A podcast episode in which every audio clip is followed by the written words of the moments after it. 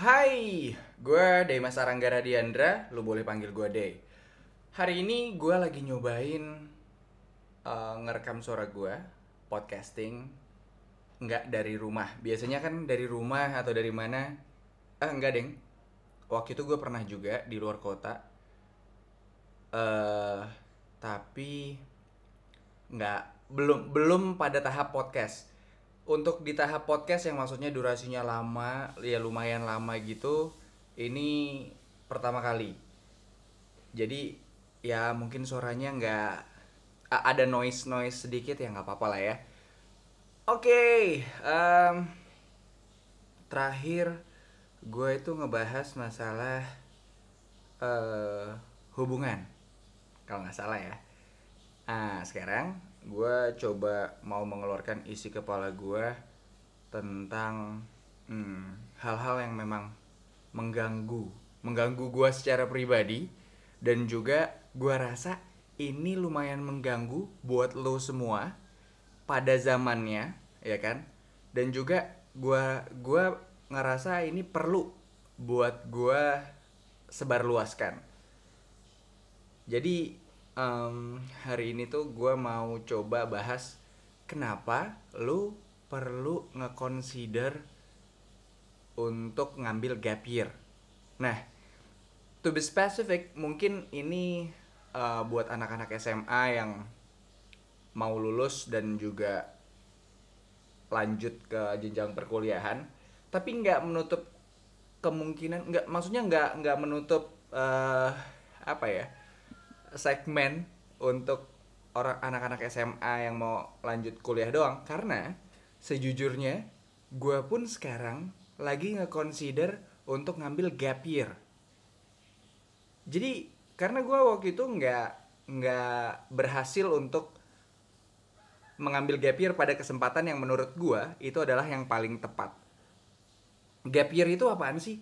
Gap year itu eh, ini menurut definisi gue pribadi adalah di mana lo ketika misalnya kalau SMA ya lo udah lulus SMA dan lo memutuskan untuk take a break satu tahun dan lo lakuin apa yang lo pengen lakuin lo pergi ke mana yang lo pengen tuju dan segala macamnya sebelum lo akhirnya memutuskan untuk lanjut ke jenjang yang berikutnya misalnya eh, kuliah sekolah lagi atau eh, bekerja dengan serius ya semua semua pekerjaan sih serius tapi maksudnya as a professional gitu loh.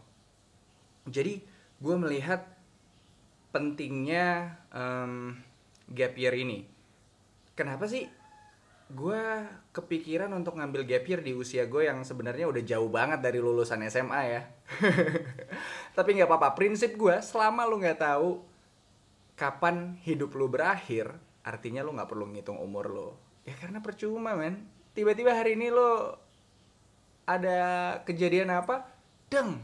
Ya udah kelar aja gitu. Atau mungkin lo diberikan suatu anugerah yang memang hi- bisa hidup lebih lama dibandingkan orang-orang biasanya. Jadi ya itu makin menguatkan teori bahwa setiap manusia memang punya timelinenya masing-masing. Oke balik lagi ke gap year jadi menurut gua kenapa orang perlu dan secara pribadi gue juga perlu untuk eh, ngambil gap year. Karena memang kesempatan buat mengenal diri sendiri selama gue ngikutin pathway yang udah ada dari SD, SMP, SMA, kuliah itu tuh bener-bener apa ya beruntun gitu aja. Gue nggak dikasih kesempatan untuk berpikir sebenarnya gue itu suka apa ya? Gue itu sebenarnya pengen ngelakuin apa? Apa bener gue bener-bener suka apa yang gue lakuin saat itu. Atau mungkin cuman sekedar ya anget-anget tai ayam doang. Nah hal-hal yang kayak gini sih yang maksudnya mm, ngebuat gue ngerasa bahwa kayaknya emang perlu deh gue take a break satu tahun ya more or less. Habis itu gue berpikir eh gue itu suka apa? Gue lebih mengenal diri gue seperti apa? Sebelum akhirnya gue memutuskan untuk menekuni bidang tersebut. Kalau dibilang ah gila gue udah tua banget untuk ngelakuin kayak gitu. Ya nggak ada kata terlambat men. Daripada lu menyesal seumur hidup nggak pernah ngelakuin hal yang emang lu pengen ngelakuin emang lu pengen lakuin mendingan lu lakuin sekarang juga. Karena kesempatan yang terbaik untuk lu bisa ngelakuin suatu hal yang lu inginkan adalah sekarang bukan besok atau lusa. Jadi prinsipnya adalah seperti itu. Jadi kalau gue bilangin terutama orang-orang yang misalnya uh, mau lulus SMA gitu kan pasti ini nih titik-titik yang waktu itu gue juga ngerasa uh, gamang gitu gue juga galau kira-kira ngambil jurusan apa ya? Kira-kira gue akan fokus di bidang apa ya? Dan satu ketakutan gue waktu itu adalah wah gila kalau misalnya ya waktu itu masih uh, blind masih apa ya? Masih masih bodoh banget lah masih tolol banget kayaknya uh, untuk jadi uh, untuk bisa berpikir kayak yang sekarang. Jadi makanya gue mau menyebarkan informasi ini karena gue rasa hmm, itu salah satu titik yang memang lumayan menentukan hidup lo ke depan. Karena itu transisi antara teenager menuju yang ke arah dewasa. Lo udah bertanggung jawab akan diri lo sendiri itu salah satu titik lah di mana hidup lu benar-benar uh, ditentukan oleh lu sendiri. Milih jurusan. Pas SMA lulus SMA lu pasti buat yang berencana buat langsung lanjut sekolah lagi pasti bingung sih. Maksudnya lu ngambil jurusan apa terus nanti lu mau jadi apa. Belum aduh sebenarnya gue suka apa ya gue tuh hobinya yang benar-benar bisa gue teku, tekunin atau mungkin barangkali bisa jadi uang itu tuh apa ya kira-kira? Buat orang yang beruntung gue bilang beruntung adalah eh, nggak uh, semua orang artinya tahu gitu. Nggak semua orang pada saat itu kenal sama dirinya sendiri apa yang dia suka apa yang dia uh, benar-benar mau itu tuh nggak banyak juga. Beruntung banget buat orang-orang yang akhirnya tahu oh oke okay, gue mau ngelakuin ini ke depannya nanti dalam tiga tahun lima tahun 10 tahun lagi planning gue seperti ini seperti ini karena gue tahu apa yang mau gue lakuin dan gue tahu apa yang gue suka. Passion gue gue tahu tuh di bidang apa. Itu itu lu beruntung banget. Karena lu udah tahu. Dan lu nggak mungkin keraguan-raguannya cuman milih ya cuman persimpangannya cuman sedikit tapi gue yakin juga banyak banget orang-orang yang bingung kira-kira ngambil persimpangannya belok kanan, kiri, lurus, muter balik atau yang mana. Itu karena simply lu nggak bener-bener tahu diri lu sendiri. Nah, menurut gue dengan lu mengambil gap year maksudnya ini by design dengan planning yang baik setelah lu lulus SMA lu mungkin nyobain kerja apa, lu mungkin traveling ke mana, habis itu uh, lu benar-benar explore diri lu selama satu tahun, getting to know your yourself better, itu kesempatan yang mahal bisa gue bilangin buat orang-orang yang memang hidup ya gue hidup di Indonesia gue lihat ya memang jarang banget orang yang ngeconsider itu secara clear, sadar dan juga dengan planning.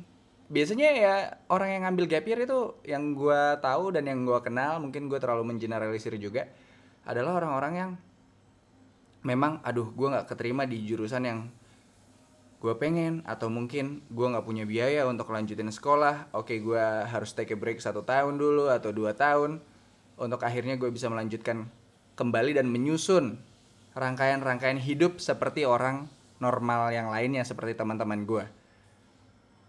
Tapi nggak bener-bener by design lu menginginkan itu gitu. Itu adalah suatu hal yang memang plan B, plan C, bukan plan yang memang dari awal lu inginkan. Gitu loh. Jadi buat orang-orang yang belum menemukan ketertarikan akan suatu hal, yang belum menemukan passionnya apa, gap year itu menurut gue cara terbaik buat mengungkap itu semua. Beneran. Gue maksudnya kenapa gue mau ngambil ini sekarang juga? Karena gue ngerasa ini gue ada di momen di gue ada di satu titik lagi di mana gue menemukan suatu kebingungan akan arah. Akan arah hidup gue ini mau dibawa ke mana. Tapi secara uh, bigger picture gue gue tahu gue mau jadi apa. Cuman in a smaller part of the picture gue itu masih bingung kira-kira gue itu baiknya ngapain gue itu secara detail harus seperti apa gue masih bingung. Makanya gue akhirnya consider gap year gue itu adalah ini mimpi banget sih udah ketunda hampir 2 tahun semenjak gue memutuskan untuk oke okay, gue harus hijrah ke arah gue yang lebih baik. Gue gap year gue tuh gue pengen keliling Indonesia satu tahun penuh bener-bener keliling ngegembel dan ya udah gue sendirian. Gue pengen kenal diri gue untuk bisa menjadikan gue lebih baik lagi. Simple gitu aja gitu. Hmm, gue lihat peluang untuk gap year yang paling besar saat ini di Indonesia memang uh, pas lulus SMA karena memang di saat lu harus menentukan masa depan lu nggak ya sebenarnya bisa apa aja sih. Oke di saat lu harus menentukan masa depan lu seperti apa melalui jurusan yang lu pilih ya kan? Sedangkan lu nggak kenal kenal diri lu banget itu menurut gue adalah suatu keputusan yang kurang tepat. Apalagi uh, konsiderasinya adalah oke okay, lu ngambil jurusan ini karena disuruh orang tua. Karena menurut orang tua lu jurusan ini bagus. Prospeknya tinggi. Habis itu uh, karena saudara-saudara lu atau teman-teman lu juga ngambil jurusan yang sama. Padahal belum tentu lu juga cocok atau lu mau ngejalanin itu sesuai keinginan lu gitu loh. Padahal ini adalah langkah pertama lu, ya kan? Ini adalah uh, kesempatan pertama lu untuk bisa menentukan masa depan lu sendiri. Apa sih biasanya yang ngebuat lu akhirnya menentukan sebuah jurusan gitu. Waktu SMA lanjut ke tingkat berikutnya entah itu sarjana atau diploma ataupun kursus kursus keahlian tertentu. Kalau gue waktu itu simple gue nggak mau kerja kantoran. Gue nggak mau terjebak akan rutinitas yang itu itu aja. Dan gue nggak mau se statis itu. Gue orangnya dinamis. Jadi pilihan gue kuliah waktu itu adalah pertama pernah kepikiran pertanian geologi pertambangan perminyakan. Sampai waktu itu gue pernah milih uh, gue iseng gitu. Gimana kalau misalnya gue masuk pertanian? Habis itu banyak banget pertentangannya. Maksudnya ini lucu ya. Ini jadi sebuah stigma bahwa lu kuliah jurusan itu mau kerja apaan? Ntar lu gimana ngehidupin anak istri lu? Hah? Aduh gue yang saat itu masih tolol dan bodoh pun udah nggak habis pikir sama mindset yang kayak gitu. Maksud gue uh, gimana ya? Uh, lo ngambil sebuah jurusan yang memang itu spesifik dan menurut orang itu adalah jurusan yang nggak oke okay karena lu nggak bakal bisa survive. Man menurut gue apa pun yang lu lakuin mau lu nggak lanjut sekolah lu nggak punya sertifikat apa pun ketika hal itu yang emang lu suka banget dan lu sungguh-sungguh buat ngerjain itu ditambah dengan kesabaran dan waktu untuk menunggu itu 5 tahun, 10 tahun, 15 tahun, 20 tahun gue yakin lu akan jadi sukses. Lu akan jadi orang yang emang lu pinginin. Apa pun itu jadi menurut gue nggak ada jurusan yang akhirnya lebih lower grade dibandingkan jurusan yang lain. Jurusan misalnya sastra atau pertanian atau ilmu perpustakaan dibandingkan jurusan teknik informatika teknik elektro teknik mesin. Itu sama aja. Yang penting lu suka lu bener-bener itu emang yang lu mau dan lu bisa nentuin itu dan lu bisa tahu itu ya karena eh kalau cuman kalau lu paham dan mengenal diri lu sendiri.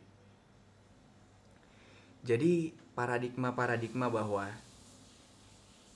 nentuin jurusan itu nanti langsung gila lu mau kerja apa nanti? Gue mau jadi petani. Emang kenapa? Gue pengen jadi nelayan. Emang kenapa? Maksudnya itu nggak masalah selama lu suka.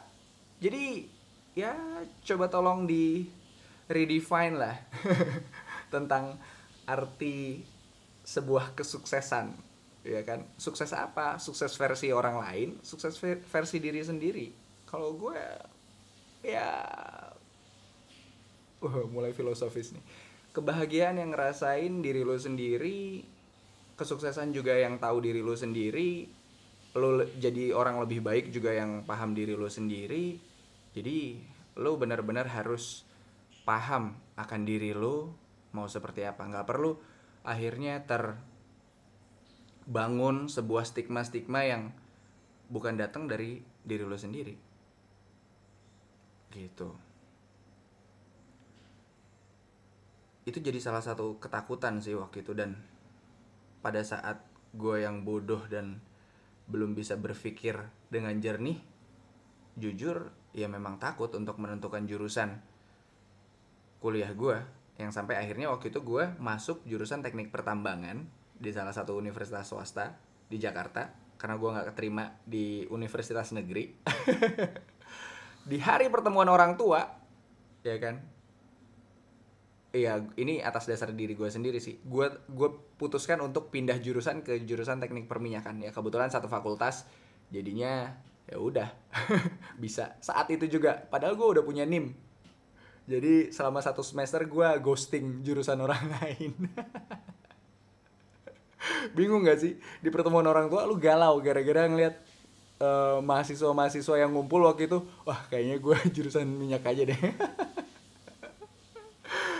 Aduh. Oke, okay. uh, eh, balik ke gap year. Malum ya, podcaster amatiran. Jadinya ngomongnya masih ngalor, ngalor ngidul. Gimana sih caranya kalau misalnya lu mau ngambil gap year pas SMA? Pas lulus SMA atau kayak gua ini yang kebetulan beruntung dikasih kesempatan buat bisa ngambil gap year saat umur gue nggak muda-muda amat juga udah nggak teenager juga ya nggak tapi kalau misalnya lu lagi ada di posisi kelas 3 SMA nih mau ujian tahun depan ini adalah saat terbaik lu mere mulai merencanakan masa depan lu. Dimulai dari gimana caranya gue bisa punya cara untuk mengenal diri gue sendiri buat yang belum benar-benar mengenal diri lo sendiri. Caranya menurut gue uh, gimana ya? Uh, ya dari rencanain baik-baik apa yang lo mau lakuin selama setahun. Coba uh, lihat detail-detail yang bisa mulai lo pikirin gitu ya. Maksudnya anak SMA kan lo nggak bisa aneh-aneh ya. Uh, ruang gerak lo masih sesempit itu. Jadi contoh kalau misalnya lo mau solo trip solo traveling berarti lu harus tahu tujuannya mau ke mana sih? Keliling Indonesia mau keliling ASEAN atau mau keliling Pulau Jawa aja. Satu tahun itu singkat banget. Jujur. Dan satu tahun itu 365 hari 366 hari yang kalau misalnya buat keliling Indonesia aja ini gue udah coba hitung-hitung secara kasar satu provinsi itu cuman kebagian 10 sampai 14 hari doang satu provinsi bayangin segede Jawa Tengah, Jawa Timur atau Papua Barat, Papua itu lu bisa lu harus kelilingin selama 10 sampai 14 hari. Tiap hari lu jalan nggak berhenti, nggak apa nggak pakai nginep, tidur di jalan berarti kan. Nggak cukup, men. 17 ribu lebih pulau di Indonesia. Kalau tiap hari lu pindah-pindah, itu 10 tahun. Gila, minimal dan kalau misalnya lu mau, mau ngebuat sesuatu tadi kan kalau solo trip nih kalau misalnya lu mau buat sesuatu misalnya lu emang hobi gambar atau lu suka crafting apa uh, batu kayu besi atau yang berhubungan sama benda-benda yang kayak gitu. Coba lakuin. Kalau misalnya lu belum belum tahu mau ngelakuin apa lu pengen nyobain semuanya karena lu pengen cari tahu apa sih sebenarnya uh, kesukaan lu ya udah cobain aja semua tapi lu atur. Jadwal lu jadwalin. Ini bulan sekian mungkin setahun dibagi empat gue pengen belajar ini di kuarter pertama kuarter kedua kuarter ketiga dan keempat. Habis itu kalau belum ketemu lagi mungkin gue harus extend satu tahun lagi. Nggak masalah yang penting lu ngeplan. Ya sorry sorry nih ada background ayam ada segala macam orang mandi ya memang.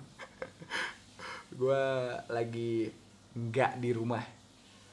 Habis itu plan yang paling penting adalah ini yang lumayan berat ketika lo masih SMA dan lo memutuskan untuk ngambil gap year itu adalah restu dari orang tua. Kalau tiba-tiba lo bilang sama orang tua lo, eh, mah pah, uh, kayaknya aku mau ngambil, aku mau berhenti dulu deh.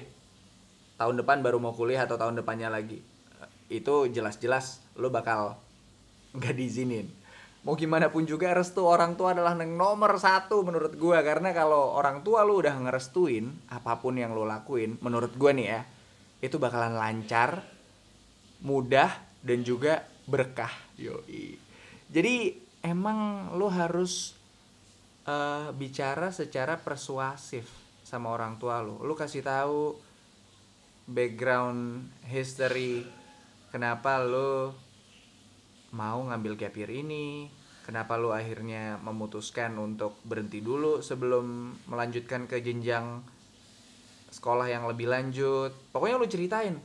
Lo benar-benar harus cerita di sini juga krusial karena titik-titik orang tua tuh juga mau ngasih kepercayaan sama lo tapi masih ragu ya kan? Karena lo masih SMA mau ngelepasin lo juga takut ibaratnya ya kan? Kalau lo ngerasain aduh pengen kuliah di luar kota jauh dari orang tua.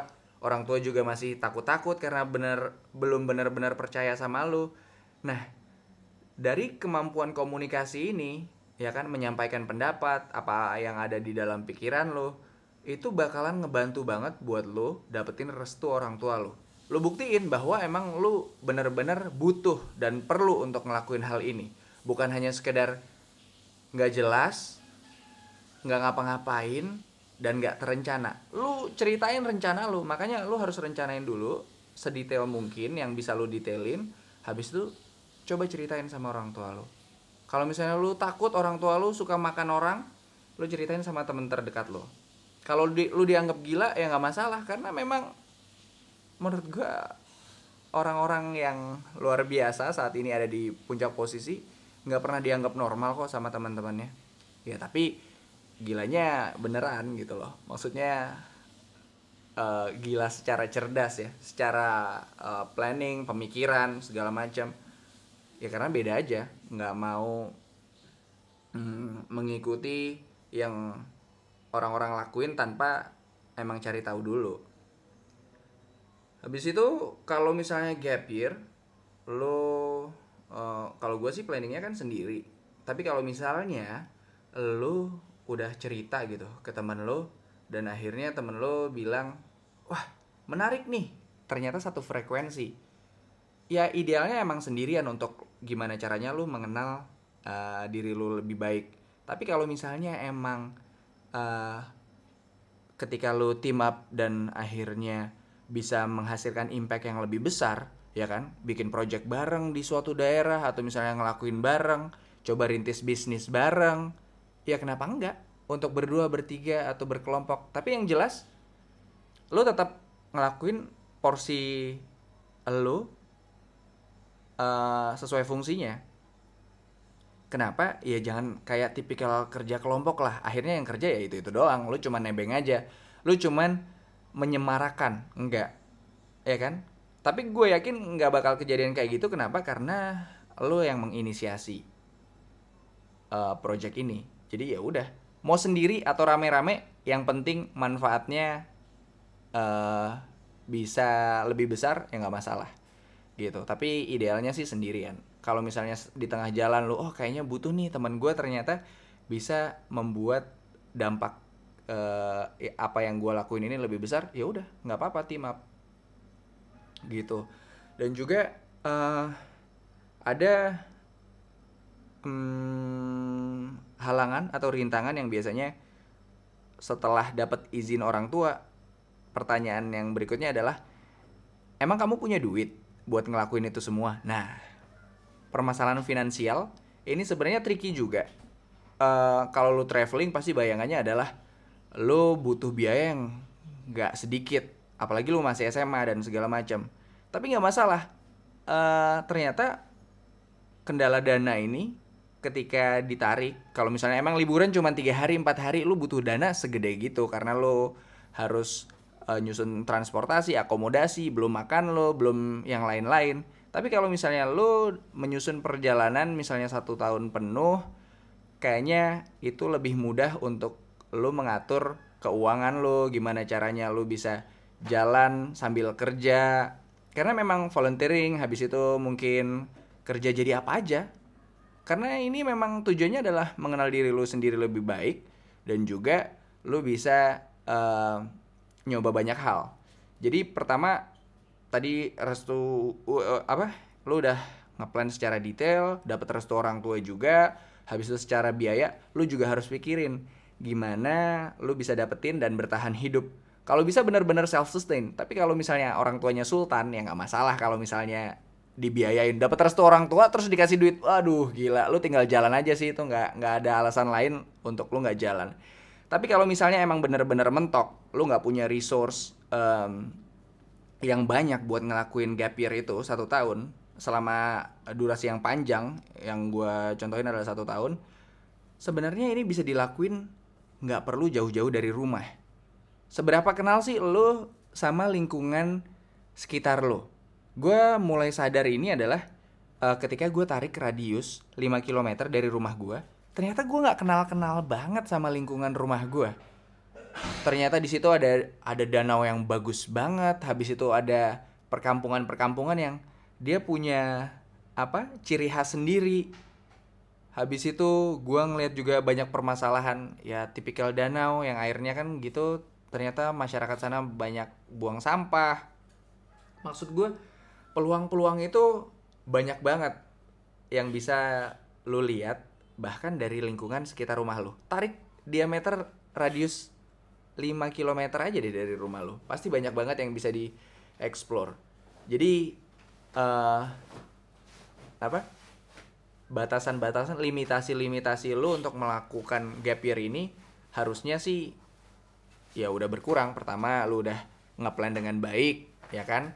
Ngeplan yang baik untuk dapetin restu orang tua. Dapetin restu orang tua habis itu terserah. Yang penting lu nggak pakai duit gua. Kata kata orang tua lu ya kan.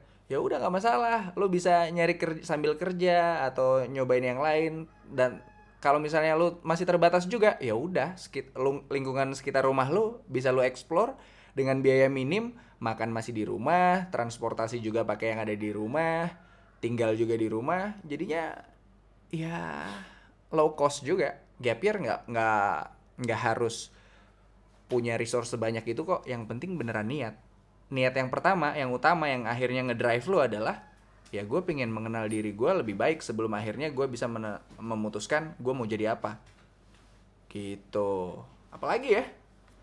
Kayaknya itu aja sih. Karena menurut gue penting banget untuk lo bisa mengenal diri lo sendiri apa pun itu bidangnya, apa pun itu uh, konsentrasi dan keinginan-keinginan lo ke depannya selama lima tahun, 10 tahun, apa pun yang lo kerjain, ketika lo kerjain itu dengan sungguh-sungguh dan hal ini adalah yang lo suka, gue yakin lo akan jadi orang yang menurut lo sukses dan bahagia. Yo, tipikal.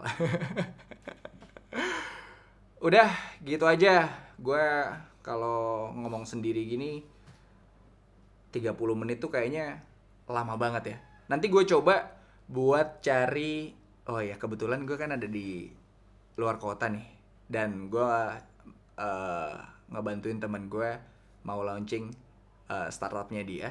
Jadi nanti gue coba mungkin bisa ngobrol-ngobrol sama temen gue ini. Dan um, bisa gue record juga. Oke dari gue gitu aja. Uh, gue harus pamit karena di sini udah jam 12.27 gue harus beraktivitas keluar dari penginapan. Sampai jumpa di podcast berikutnya. Mudah-mudahan sesuai sama apa yang gue janjiin. Gue coba untuk konsisten. Gue nggak bisa janjiin berapa lama sehari berapa lama seminggu atau sebulan yang jelas ketika gue punya bahan buat gue keluarin gue keluarin oke okay?